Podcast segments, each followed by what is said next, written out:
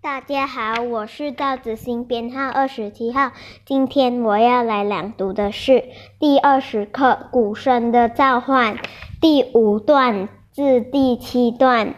我校第一届二十四节令鼓队的老教练，虽隐白发苍苍，但仍健步如飞地上台致辞，声如空中的将二十四节令鼓的历史和周缘娓娓道来。原来，二十四节令鼓是我国的文化遗产，创立年月不长，还未经历百年的岁月沉淀，却已得到国际性的认可。它是由我国陈辉综合城寨藩创立，并根据中国二十四节气命名。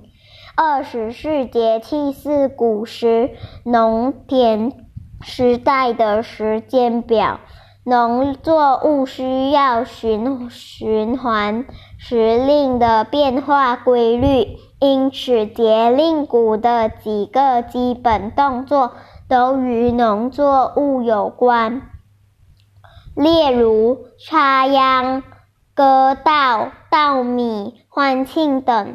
最为奇特的是，二十四节令鼓是没有鼓谱的，只要在拍子里找到自己的感觉，就可以设计各种动作。